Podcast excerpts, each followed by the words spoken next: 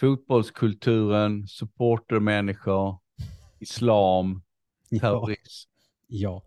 Det lär bli ett clout. Bingo. Jag har gjort Vadå? en rotfyllning. Idag? Ja, Alltså, nice. de är inte helt klara. De, eh, för jag fick ont i tanden i förrgår. Så fan, jag har haft lite så här små illningar lite då och då, men det bara känns som ett vanligt hål jag förut. Så har jag tänkt bara, men jag går till tandläkaren någon gång snart och så får de, jag har ju tandförsäkring, så då ja, fixar de hålet liksom som de brukar göra. Och så gjorde det så jävla ont så då fick jag så här panikringa en privat eh, tandläkare här i byn. Och så fick jag komma dit och han bara, jaha, den här tanden är ju körd. alltså, antingen så kan jag dra ut den för 1500 spänn och jag bara, men då har jag ju ingen tand. Han bara, nej. Och jag bara, ja, men det är nice att ha en tand, så andra då? Ja, det är en rotfyllning och det är 5 500. Jag bara, jaha. Och så kollar jag min tandförsäkring nu, det täcker ju såklart inte rotfyllning. Så att, eh, kul. Det är nu, ni vet det här nu, när man ska bonda med en sverigedemokrat, då säger man, men du vet väl att det hade kostat bara 50 spänn om du hade varit flykting? Exakt. alltså, det, det är Alltid relatera allt. Varför kastade du inte passet innan du gick in Pontus? Ja, Nu. nej, alltså, jag, jag, jag, tänkte på det hela tiden också, för du tror inte fan på bedövning. Bedövningen hjälpte ju inte. Helt, ja, den, den, den, jag kände ju fortfarande en del när han var där och grävde i tandkanalen. Tror inte jag låg där och tänkte då bara, ja, det här kostar 5 000 spänn. Om jag bara vore afghan hade det kostat mig 50. Det var det enda jag låg och tänkte på i min smärta, i mina smärtor. Enda jag Det var både en psykisk och en fysisk smärta samtidigt. Man, Ja, ja jag, dog, jag dog psykiskt, gjorde jag. Ja, nej, Israel-Palestina-konflikten har ju eh, lite lagts på hyllan, i alla fall en kort period här sedan 23 timmar sedan ungefär så gick en tunisier loss i centrala Bryssel med eh, vad man har rapporterat var antingen en M16, Kalashnikov, AK47. Det varit lite olika rapporter om vad, vilket vapen han använt, men automatvapen helt enkelt skjutit eh, uppemot, jag tror det var tre totalsiffran svenska eh, fotbollssupportrar, svenska Ja. medborgare sådär. Ehm, två i en taxi och en sedan i en byggnad. Ehm, jag såg det här precis när det, när det rapporterades eh, initialt och eh, ja, vad ska man säga, det, det, my, mycket av det här är ju på repeat så att säga varje gång det händer något i den här stilen. Det går i vågor, har gått i vågor sedan eh, flera decennier tillbaka, åtminstone sedan 80-talet. Och eh, nu är vi så att säga på väg upp eh, på kurvan eh, lite mer. Eh, lång rad reaktioner kring detta. Det finns ju mycket att säga. Till att börja med så var han ju fri eh, lite för länge kan jag tycka. Det gick flera timmar innan han, eh, innan han, eh, innan man fann honom. Eh, inte så långt ifrån då centrala Bryssel i, på ett café där han satt och senare blev eliminerad. Ehm, Åh nej, vad synd.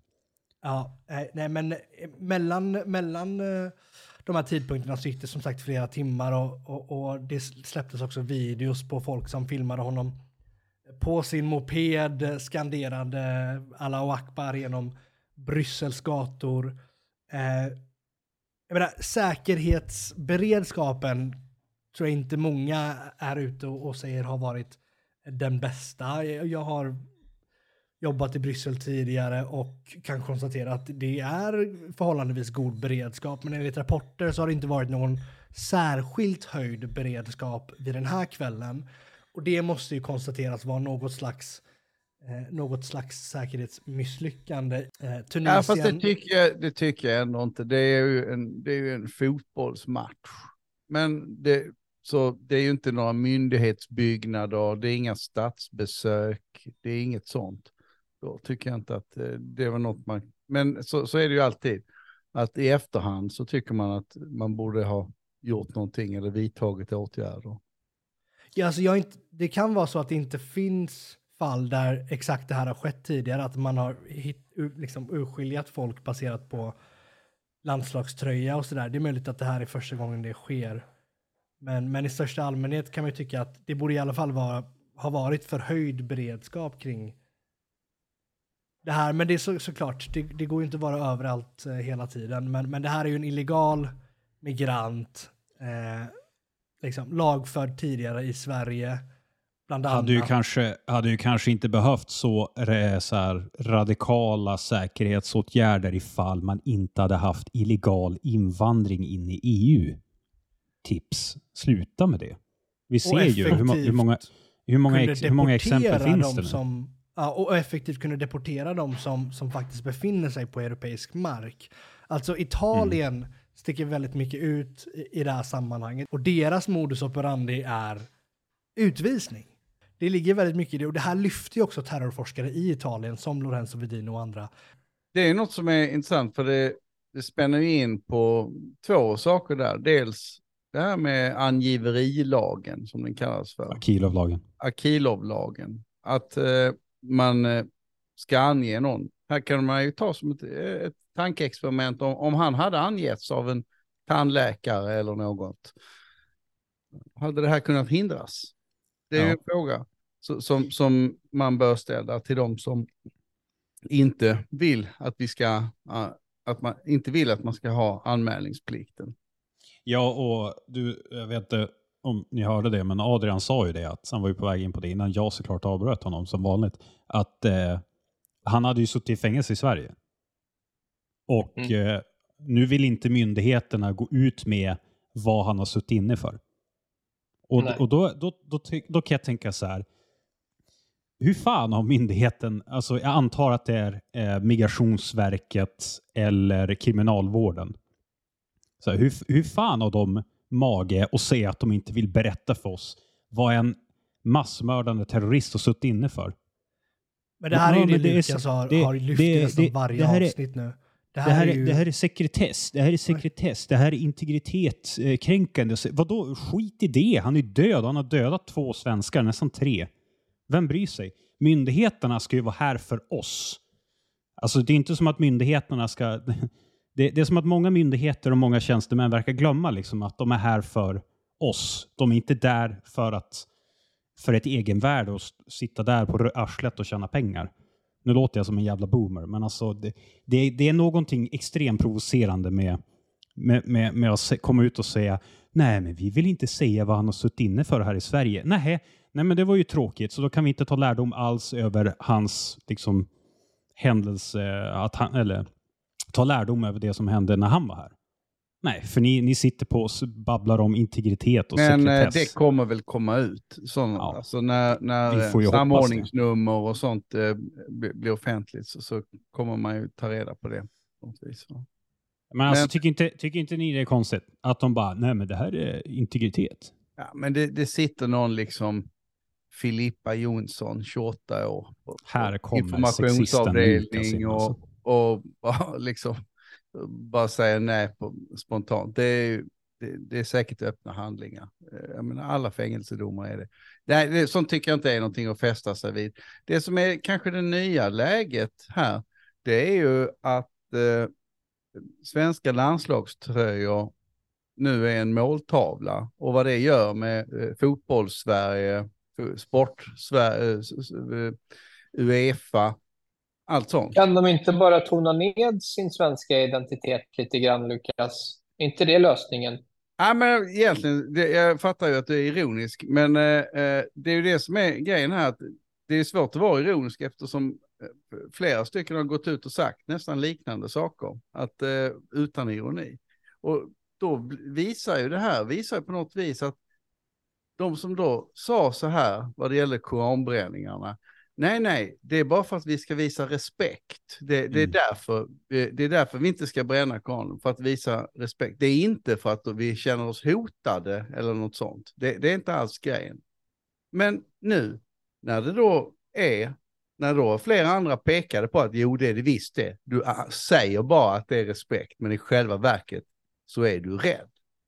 Mm. Nu ser vi då att, att hur, hur en del, jag har läst på Twitter och det är tyckare och det, det är ledarskribenter och så, som säger att ja, här ser vi vad som händer när man uppmanar till eh, koranbränningar. Det är så efterblivet. Ja, och jaha, så då, då var det ju hotfullt då. Mm. Så, då är ju d- frågan då, it begs the question, skulle vi vikt ner oss då? i Koran? Skulle vi bugat och Jo. förbjudit Ah. det? Alltså, Är det deras svaret? uppenbara svar är ju ja, de har ju velat det hela tiden. Vi ska, bara, vi ska böja oss. Det här är ju det, här Ja. är ju det som är det roliga. Alltså vänstern fasar liksom över demokratins kommande förfall och är liksom för upptagen med det för att inse att det är de som nu sitter och kräver demokratins nedrustning då i antirasismens namn. Man ska införa de facto blasfemi, blasfemilagar. Italien, de eh, håller också väldigt hård koll på radikala imamer. Så att de, eh, minsta lilla, så lyfter man ut dem, utvisar dem också ur landet. Och eh, det känner vi ju till från IS-tiden här, 2013, 14, 15, att det som, var, det som är avgörande för att, för att radikaliseras, i det här fallet då att man åkte ner till Syrien, det var ju att det, det sitter en imam som, som, som gör det. Det är ju därför som det kunde vara så att den stora staden Malmö hade väldigt lite, med en stor muslimsk befolkning, hade väldigt, relativt lite eh, folk som åkte ner till IS och, och krigade för dem. Per, Mm. per capita. Men du kunde ha liksom någon sån här Borås och Eskilstuna, var liksom dubbelt så många. Ja, då sitter det ju alltid en jävel där i, i, i en Men, källarmoské Lukas, och eh, legitimerar detta här. Det, det slår aldrig fel. man ska Jag tycker det är lite fel, eh, fel fokus. För det en, fokusera inte på Italien. Fokusera på Polen. Hur många terrordåd har Polen haft?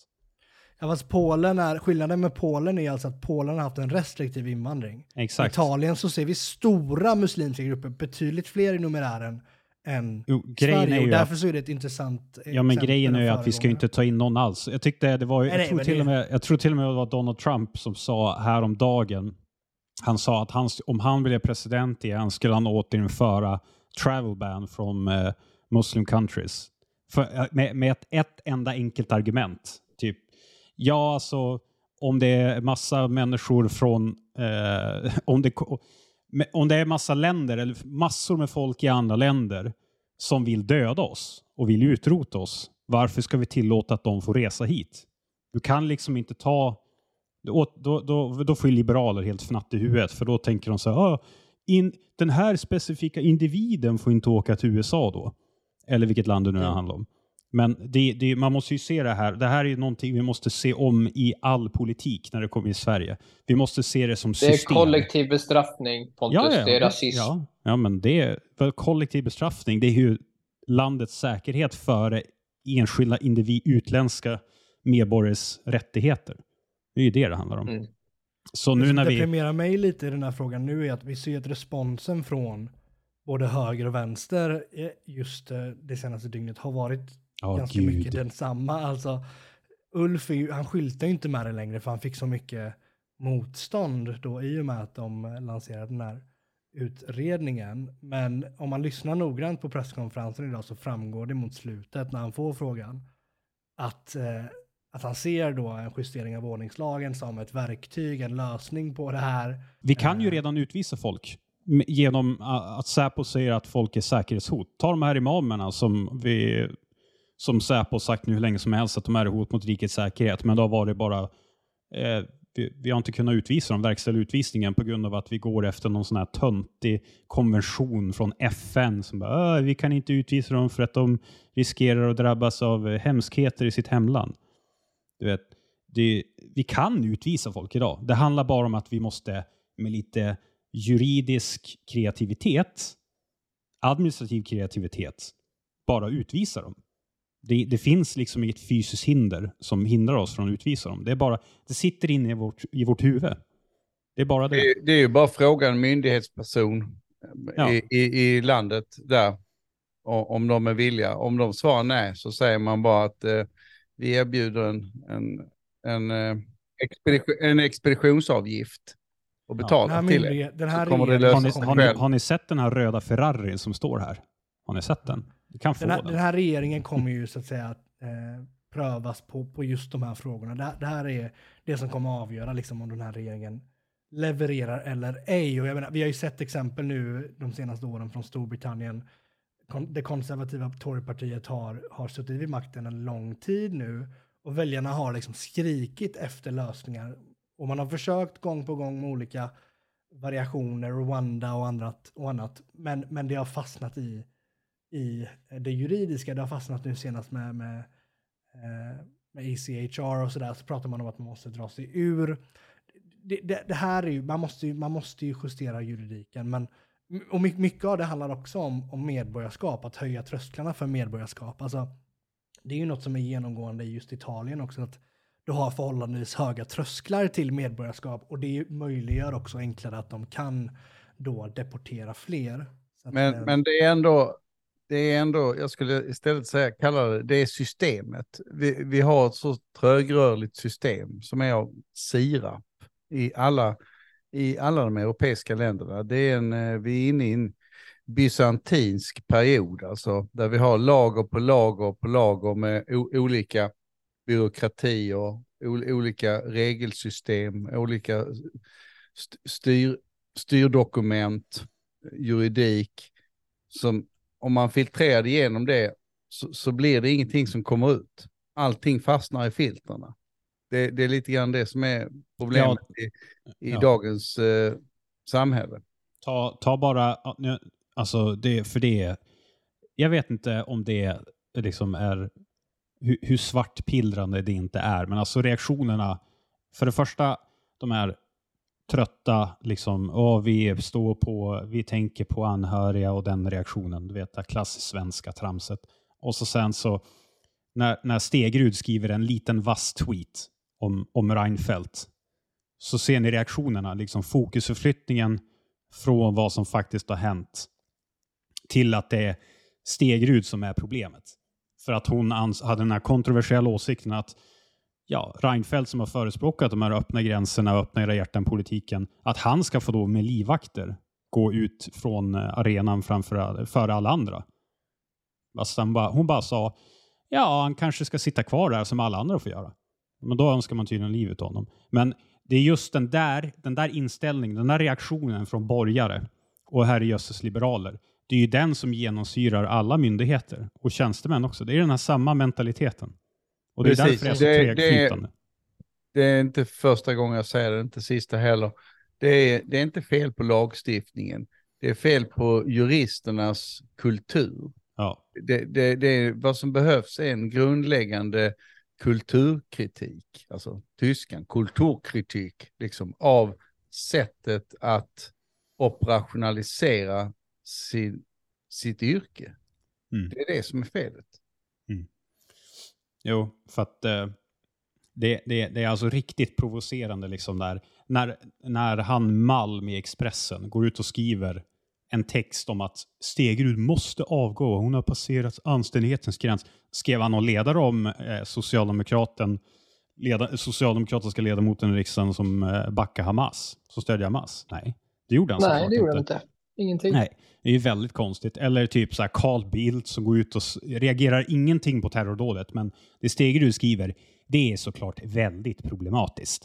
Du vet, Nej, det, vi, ingen vi, har skrivit vi snackar, om... om vi, eh, vi snackar liksom om terrordåd där det ex, de explicit uttrycker terroristen. Jag, jag dödar svenskar för att de är svenskar. Det är alltså svenskar mm. som är måltavlor nu för att de är svenskar. Och de går och reagerar på Stegeruds jävla tweet. Det är så jävla provos... De är så alltså töntar. Riktiga töntar alltså.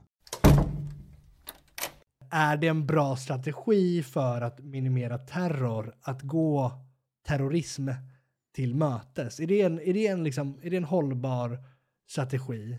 Alltså, eh. jag kan bara svara kort. Nej, för vet ni vilka länder som har blasfemiförbud där det sker terrordåd ganska ofta? Ja, Irak, eh, Tunisien, eller typ, ska vi säga alla muslimska länder. I alla muslimska länder finns det blasfemiförbud. Men nog fan sker det terrordåd ändå. Ett annat bevis av den ultimata beviset skulle jag säga är ju Israel när man försökt liksom blidka, komma med eftergifter, förhandla, ha dialog. och mm. terrorismen bara fortsätter. Varenda, eh, varenda jävla dialog eller liksom eftergift gentemot terrorister, det är, det är ett indirekt eller egentligen ett, ett direkt belönande av terrorism. Det här var ju bin Ladens arbetsteori på... liksom, sen, sen, eh, sen han deklarerade krig mot, mot västvärlden. Att väst tål inte terror. De kommer böja sig för terror. Um, och det är ju många som, det är många som också vill det och då måste man ju alltså ha med sig att det tar liksom inte slut vid, vid nästa inskränkning utan det, det, man hittar fler och fler skär. Du får göra allt fler och fler inskränkningar och det är det, är det här folk har försökt förklara när man pratar om ett sluttande plan men det, är liksom, det har inte landat än hos väldigt många. Utan man tror att man, om man, ba, man tror att man kan bara kontrollera det här på det sättet. Om vi bara, om vi bara bygger en moské till, om vi bara förbjuder en koranbränning till, om vi bara förbjuder ett hatiskt uttalande från en sd en gång till, om vi bara liksom bygger en till fritidsgård, om vi bara bygger ett till kulturcentrum, om vi bara förbjuder blasfemi för en sista gång, då kommer de här människorna sluta varje på oss. Nej, det som kommer hända det är att de, de får de får energi bakom sin rörelse och tänker... Ser, ja, precis. Oh, det var det, det, det jag shit. ville säga. Att, att de ser eftergifter, de ser all, all, all dialog, all, all förhandling ser de som ett tecken på svaghet. Man förstår inte Mellanösterns mentalitet. Det enda språket de förstår, det är styrka och makt. Så om, om Sverige och Europa vill undvika framtida terrorangrepp, då måste Europa, då måste Sverige stå starkt man måste ha makten att stoppa terrorism. Man måste utvisa, deportera. Det är ja. det enda sättet. Det är det enda språket de förstår. Uh, nej, jag skulle nog gå lite längre där och säga att de förstår inte alls det språket. Därför att i väldigt hårda länder, som eh, i, i Mellanöstern, så är det också terrordåd. De här jihadisterna kan ju inte avskräckas egentligen, om man inte är rädd för att dö alls så, så finns det ingen avskräckning. Nej, men då kan man hjälpa dem att dö, precis som Al-Sisi gjorde i Egypten. Han, han ja, avrättade alltså, det hela det muslimska brödraskapet. Så, han eliminerade brödraskapet i Egypten. Absolut, okej. Okay. Min, min poäng är bara att man kan, ingen kan leva tillsammans med jihadister. Inte heller i muslimska länder går det att leva tillsammans med dem. Jag skulle tippa på att de flesta terrordåd, jihadistiska terrordåd, de har ju skett i, i muslimska länder. I, i, alltså de har sprängt eh, bussar, mm. moskéer och sånt i Irak eh, hej vilt. Så, så det, liksom, det är ju inte, det är inte västvärlden i sig som, som är fel, utan det är ju alla som är emot deras världsbild, inklusive andra muslimer. Mm. Ja, men eh, det verkar inte synas. Jag såg ju någon skrev en tweet om att eh, Ja, jag förstår att ni svenskar är så arga, ni känner sånt hat. Eh, men kom ihåg att majoriteten muslimer är emot det här. Vi står starkt emot det här. Alltså bara, ja, ja, ja, men när får jag se alla kärleksmanifestationer från muslimer då? När får jag se dem? Jag får aldrig se dem. Aldrig någonsin får jag se dem. Och det, Vi har att göra med människor som vill framkalla domedagen. Och man måste liksom sätta sig in i att, att faktiskt vara övertygad om de här teologiska teserna och förstå att okay, här gäller det att stänga ner hotet, inte försöka liksom kohandla bort våra fri och rättigheter. Det, ehm, det, ja, det, det, är det som är grejen. Det är alltså. patetiskt och, och jag menar, gång på gång så vänds udden mot syndaren. Gång på gång. Salman Rushdie, man, alltså man beskyllde en person som Salman Rushdie för hans verk. Och det var inte liksom, menar, påven, många liksom stora tunga auktoriteter, även inom andra trosuppfattningar, eh, agerar nyttiga idioter för mm. islamister. Men, och, och det, det, man måste förstå liksom att det är nollsummespel med de här människorna. Det, det många inte vet om Rushdie också är ju att han, han skriver ju skönlitteratur. Det var ju en roman. Det var ingen kritik mot islam. Men jag, jag, jag, jag tänker så här att Minns ni hur hårt många de på borgarkanten reagerade när Israel och Palestina-konflikten drog igång? Liksom när, när, när Hamas gick över och slaktade civila. Hur hårt de liksom... Alltså retoriken de använde i sociala medier var ju ganska hård för att, för att vara högerborgare i Sverige.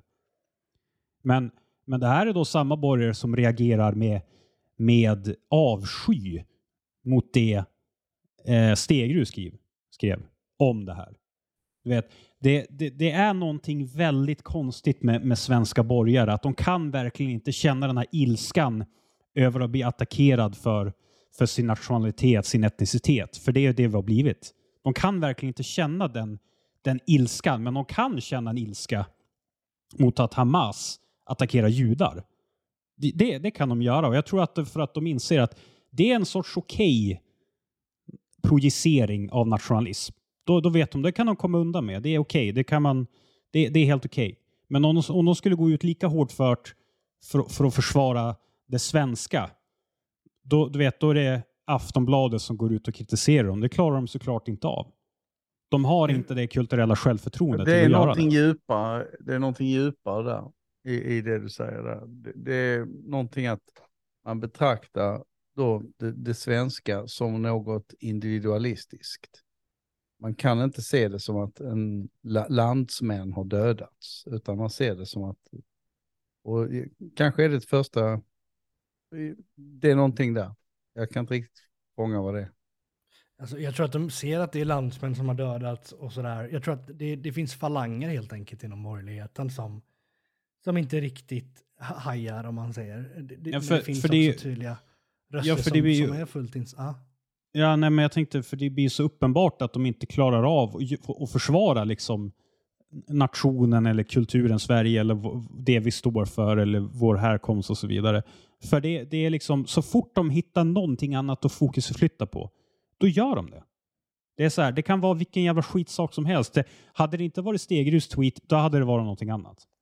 Då, då, då hade det varit liksom att någon fotbollsfans hade uttryckt sig problematiskt eller det hade varit vad, vad som helst. Det, varenda gång så, så här, handlar det om tonen. Varenda gång så handlar det om ordval. Varenda gång så handlar det om...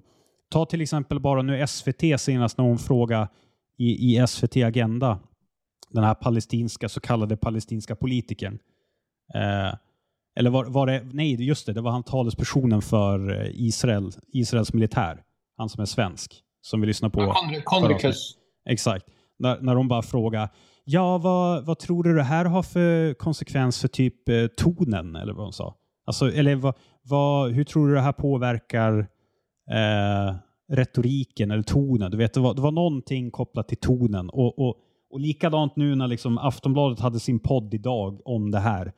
Det, det första de åker in på det är tonen. Ja, ja hur det, påverkar de, det här de här människorna, de, de, de, de är ju språkmänniskor de, alla journalister, de har läst journalistik, de har läst litteraturvetenskap, de, de tror på ordets makt och, och, och så. Postmodernister. Men, men, men, det, men, det, här med nationalism, det, det är ju som jag har sagt, försökt eh, säga innan, att den, den svenska nationalismens, eh, en, en grundbult i den är ju att vi har gått förbi, vi har passerat den gamla formen av nationalism som du pratar om Pontus.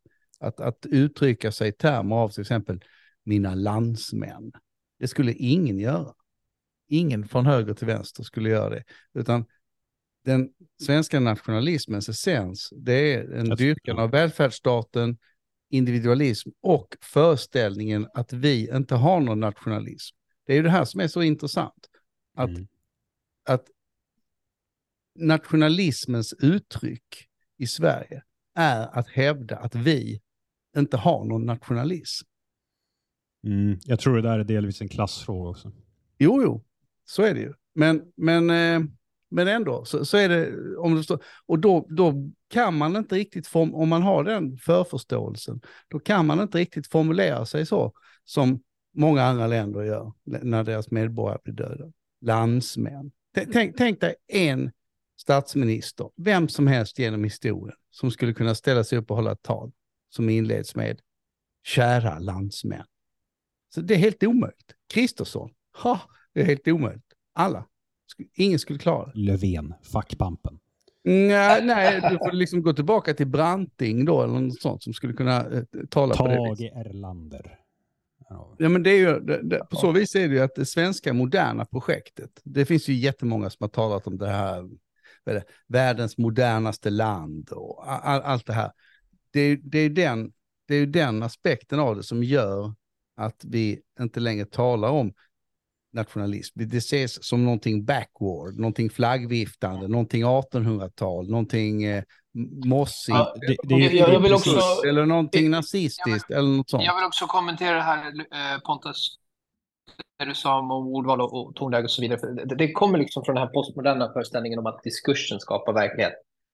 Eh, och, och det, det, tror ju journalisterna på, att, att genom också då att, att, att om de kan eh, kontrollera diskursen, eh, begränsa diskursen, så kan de ju också på, liksom i en or orwelliansk bemärkelse kontrollera eh, hur, hur vi tänker och hur vi debatterar och vad vi, vad vi snackar om. Det, det, det, det har också en väldigt positiv effekt för dem att man flyttar debatten till en, en metadebatt om, om just tonläge och ordval istället för att diskutera hur två svenskar precis blivit massakrerade i, i, i Bryssel så, så snackar vi om tonläge det, och det, det är väldigt effektivt. Han har alltså kommit via Lampedusa som många andra gör. Och personligen, jag vet inte hur mycket jag tänker på alltså det här med nationalism och sådär, det finns ju liksom i bakgrunden, men här behöver ju så att säga, här behöver ju liksom, teknokratiska lösningar komma in. Vi behöver få på EU-nivå behöver vi harmonisera med Italien. Eh, och jag vet, den diskussionen är, är inte än... Alltså jag vet, jag vet inte om... Jag, alltså absolut, EU har ju en roll att spela, absolut. Men, men samtidigt, jag menar, det finns ingenting, absolut ingenting som hindrar Italien från att så fort de tar emot båtar, att inte skicka tillbaka dem direkt. Det finns ingenting som hindrar dem. Och då är det så här, ja men då bryter de mot någon EU-förordning och så bara hopp. Och vad då är alternativet att ta in de här på Lampedusa så Lampedusaborna blir, blir en minoritet på sin e, egen ö i sin del av sitt eget land. De får sin egendom förstörd, folk som blir våldtagna, rånade. Och så kommer de in på fa fastlandet så kommer det bli frodas ännu mer extremism. De tar sig vidare till andra EU-länder och så fortsätter och så fortsätter och så fortsätter det. Bara för att det är någon fin princip på EU-nivå. Och det är liksom så här, grunden till att kunna definiera en stat det är att man ska kunna skydda sina gränser. Och gör man inte det, ja, alltså, man kan göra det. Italien kan göra det. Att någon EU-pamp på EU-nivå sitter och säger nej, så där får ni inte göra. Jaha. Alltså, skit i vad de säger. Jag vet att det är ett förslag på gång som, säger, som ska en EU-lag, EU-direktiv som säger att Italien ska få skicka tillbaka som det första de gör. De ska inte behöva skicka tillbaka dem till Italien. Eller, åka med dem till Italien. Men varför väntar man på EUs godkännande för? Det är liksom konsekvenserna av att fortsätta med det här kommer ju vara betydligt värre än att man att äh, en, äh, en, en att skita i vad de säger. Ja, det är ju så att man, dagens politiker, även på EU-nivå generellt, de är, är snarast produkter av ett system snarare än att de vill styra ett system. Det är det som är kruxet, att de, de vill använda sig av lagstiftning. Det är också ett sätt att, eh, att göra sig själv att ansvarslös och säga, man hänvisar till att eh, nej men lagen är på det här viset, si och så. Men vi, vi kan ju alltid tolka lagstiftning och sånt. Exakt. Det, det, man kan också bara strunta i lagstiftningen på ett kollektivt plan. Det, det så, så, det exempel som jag har tagit upp många gånger för. När Ryssland anföll Ukraina, då bara fattade alla bara ett beslut om att nu exporterar vi till vapen till Ukraina.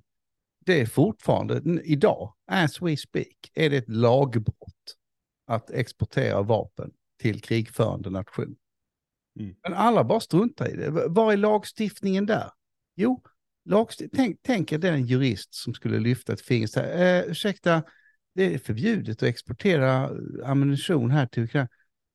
Det, bara det faktum att ingen ens gör det. Alltså inte ens, inte ens, svenska, inte ens Svenska Freds använder det juridiska här, för de vet att det är omöjligt. Ja. Och varför är det exakt samma mentalitet exakt samma mentalitet kan man ju använda i, i ditt Lampedusa-fall där, Adrian och Pontus.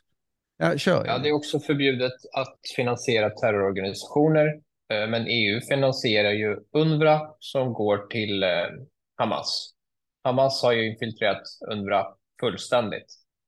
Och nu när svenska myndigheter då, eller regeringen stoppar bistånd till den palestinska myndigheten så fortsätter man finansiera UNRWA.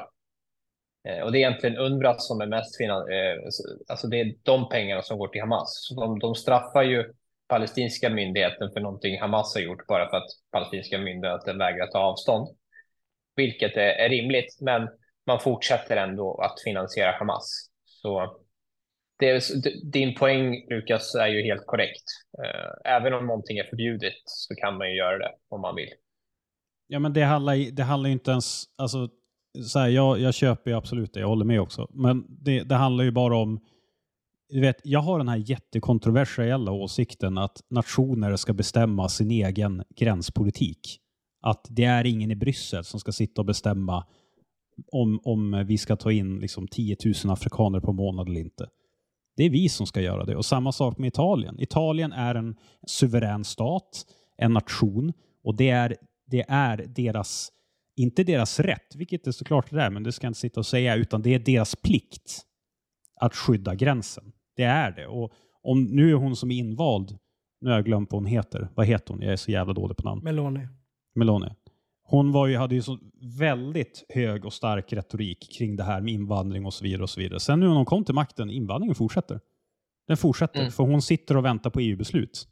Grejen är att du kan inte sitta och vänta på EU-beslut för varenda exceptionellt viktig fråga för nationen. Det går inte att göra det.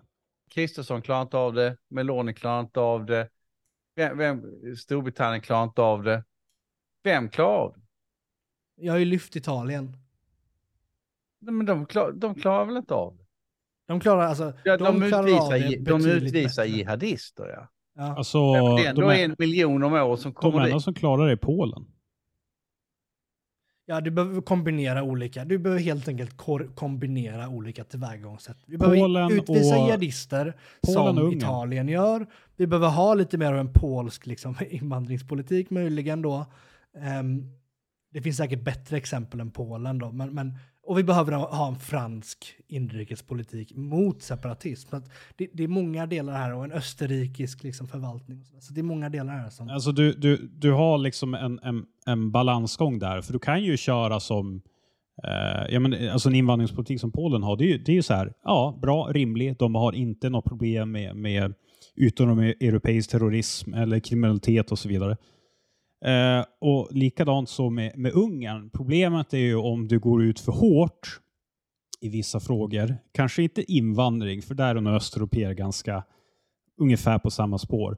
Men, men andra, till exempel Ungern har ju gått ut väldigt hårt mot eh, den här genusvetenskapen och hbtq och allt sånt där. Och så här, de, de har ju väldigt rimlig familjepolitik när det är typ att de ska typ låta kvinnor som föder fler än tre barn bli av med sina studieskulder eller typ slippa betala skatt eller någonting sånt där. Men när de har retoriken kring hbtq och sånt där eh, så, så får du unga entreprenörer och innovativa människor att flytta därifrån, vilket gör att typ Ungern ligger väldigt lågt ner just nu när det kommer till innovation, eh, speciellt i techbranschen.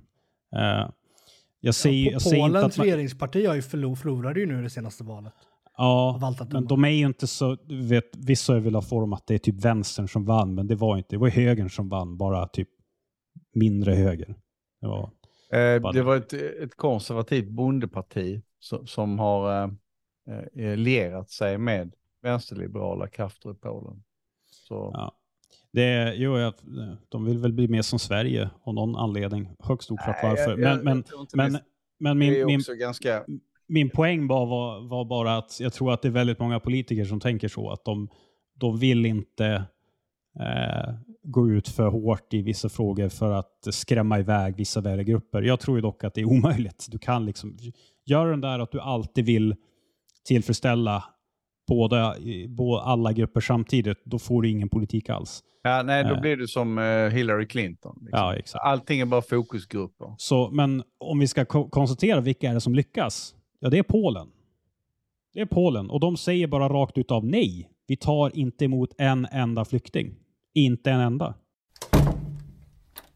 Vad, vad, vad kan det här komma att göra med eh, svensk supporterkultur, sven, att det här med att man går i landslagströjor på stan när man är runt och, och det, det, det, är ju en, det är en jätteindustri, det här med att åka runt och man bussas runt i hela Europa och går på fotboll och sånt där. Jag, jag är själv ingen sån så intresserad av sport på det viset att jag åker, åker runt, men jag, jag vet ju många som gör det.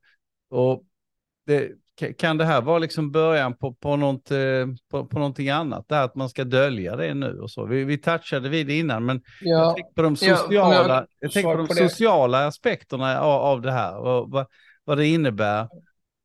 Innan, ja. jag talar för, om jag talar för Sverige som, som svensk så har det alltid varit så där att alltifrån när man var backpacker och tågluffade så kunde man folk ha en svensk flagga på sin ryggsäck, man kunde mm. ha det på, på en armbindel, en liten svensk flagga och sånt där.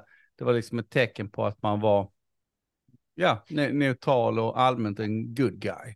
Jag kan svara på det från ett, från ett eh, israeliskt perspektiv så låter man aldrig eh, terrorismen begränsa livet på något sätt. Alltså dagen efter en av de värsta självmordsbombarna på, på, i Jerusalem med den här Sbarro-pizzerian.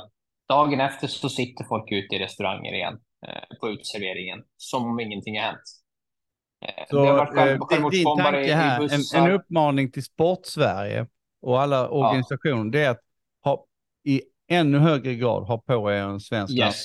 Yes, exakt. Aldrig låta dem skrämma oss till att ändra beteende. För då, då har man då har man belönat dem också. Då har, man, då, då har de vunnit. Det, det är Problem, man Problemet har är att svenskar sitter inte på den nationella kollektivismen som du syftar på Israeler. Nej, exakt, men det är därför det är där vår podd kommer in, eh, eller hur? Som, som, ett, liksom, liksom ett kulturellt fenomen och eh, bidrar i rätt riktning.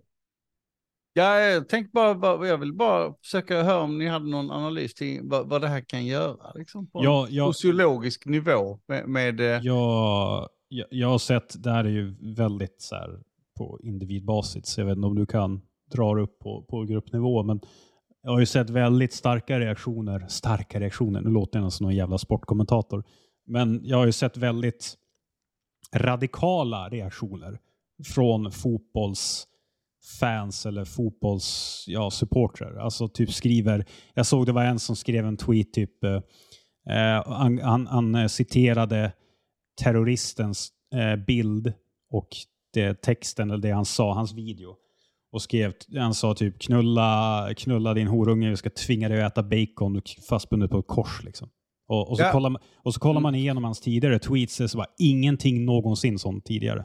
Ja, att... Nej, för att det, det, är någonting, vad det här, för, för, att det här betyder supporterkulturen och det här särskilt vad det gäller landskamper, det, det betyder ju uppenbarligen jävligt mycket för, för jävligt många människor. Ja, det, tror jag med. Det, det är väldigt många människor som har det nästan som en livsstil och åka runt och, och, och besöka matcher och så. Det är kanske mycket kanske lag, det, laget så, men, men, men även, även eh, landskamper. Alltså. Ja, jag, alltså jag, jag tror ju på Alltså man, eftersom jag har ju så jäkla dålig koll på fotbollskulturen, men det man vet med den här huligankulturen, alltså den är ju väldigt starkt sammanhållen. Och jag ser inte direkt att svenska supportrar eller svenskar, svenskar som åker omkring med fotbollslaget är huliganer. Men det är ju fortfarande en viss nivå av samma sammanhållning. Det är ju. Det, de, de har ju, alltså den eh, huligankulturen, det är många som har försökt eh, använda den energin som finns i det mm. politiskt. B både ja. vänstermänniskor och högerextremister har i olika omgångar, långt tillbaka till 80-tal, försökt använda använda fotbollssupporterkulturen för, för sina ändamål. Sådär. Vi ska behärska gatorna och allt mm. det här. Men eh, skinheads har gjort det, olika nynazistiska grupper vänstern har försökt göra det lite grann sådär. Det, men det har aldrig riktigt fångat eh, den här fotbollskulturen som, som jag uppfattar det, supporterkulturen, den är alldeles för bångstyrig och vresig och för inriktad på känsla och kraft i matchens ögonblick. Eh, en, en, det är väldigt svårt att, att kanalisera någon, någon form av politik kring supporterkulturen i europeiska länder. Nej, eller ja, jag skulle väl ändå säga att den är väl mer politiserad kanske i andra länder än i Sverige. Det tror jag. Eller kanske inte politiserad, men mer eh, starkare, vad ska man säga, mer, eh, mer hjärta eller mer radikal på ett sätt. Om du tittar på typ England. Där är det ju liksom, där är det ju flera, alltså, det, det är ju en industri. Alltså det är ju det är ett liv för massa människor där. Ja. Det, det... Jo, det finns ju, och, och, det finns ju de här klassikor, alltså, alltså fotbollsmatchen mellan Barcelona och Madrid, så, som kan ju sägas ha någon politisk aspekt. och, och lite så. Men, men, det är inte det, jag menar med att, att värvningsförsök av massorna från mm politiska organisationer, att de har försökt med entrism och gå in och ta över och styra det här. Det har aldrig riktigt lyckats. Ja, nej, det tror jag. Det, det, det, det, tror jag är svårt, för jag tror väl att i många av de här rörelserna eller fotbollssupporterrörelserna så är det ju ändå många med olika politiska åsikter. Att, eh, och då om någon tjomme kommer in och försöker ta nytta av det så anses, anses man väl kanske vara en liksom haverist eller någonting. Ja, i Sverige i alla fall. Där, där, kan du ju vara moderat eh, riksdagsledamot och heja på AIK samtidigt som du kan vara liksom bara en, en eh, liksom multikriminell som går runt och skallar ner folk på gatan också heja på AIK. jag, jag, jag, liksom, de har ju ingenting gemensamt. Tänker du Centerpartiet nu?